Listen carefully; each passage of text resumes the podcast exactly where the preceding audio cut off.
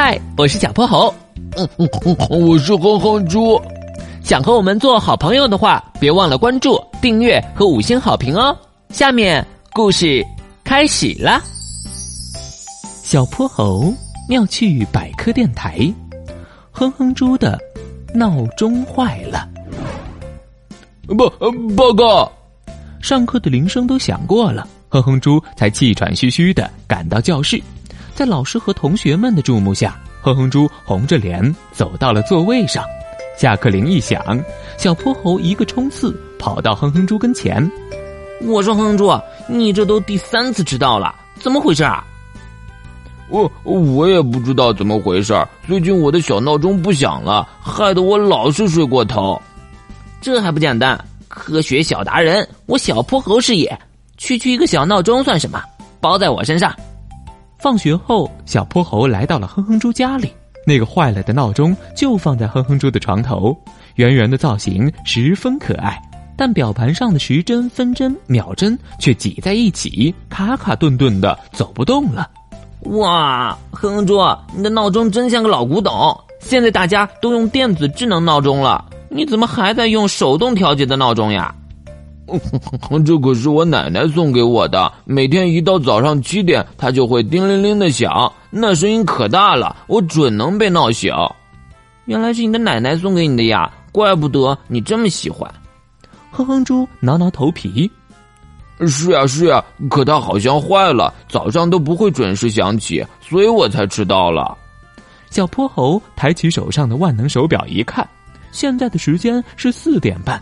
但这闹钟上的时间却还停留在三点半。bingo，哼猪，你这闹钟呀都卡住走不动了，肯定是太老了，零件都老化了。让我给它来个大改造，保你满意。小泼猴拿出了随身携带的小小工具箱，里面啥都有：指南针，不对，小刻刀，没有没有，找到了，就是你，螺丝刀。首先，我们要用螺丝刀把一个个螺钉扭下来。再一一检查里面的零件，小泼猴拆开了闹钟外壳，检查了闹钟的时针、分针和秒针，又检查了闹铃。整个闹钟被拆解的七七八八。哼哼猪看着满地的零件，小泼猴找出原因没有啊？这闹钟都快被你大卸八块了。嘿嘿，哼哼猪，我发现闹钟的零件一点都没坏。啊，没坏？那我的闹钟怎么不会响了？嘿嘿嘿嘿，小泼猴抓了抓耳朵。其实你的闹钟只是没电了，走不动了。哦，就这么简单。哼哼猪摊了摊手，拿来了新的电池。换下来的旧电池被随手丢进了垃圾桶。哎，哼猪，废电池可不能乱丢，这属于有害物质，要丢到专门的垃圾箱里回收处理。废电池怎么就是有害物质呢？小小的一节电池能有什么大危害？那危害可大了！电池中含有汞、铅、锌等重金属，这些重金属对人体都是有害的。有数据表明，一节电池弃入大自然后，能使一平方米的土壤永久失去利用价值，还可以污染六十万升水，这相当于一个人一生的用水量。哇，原来电池造成的污染这么严重！好了，闹钟修好了，你听。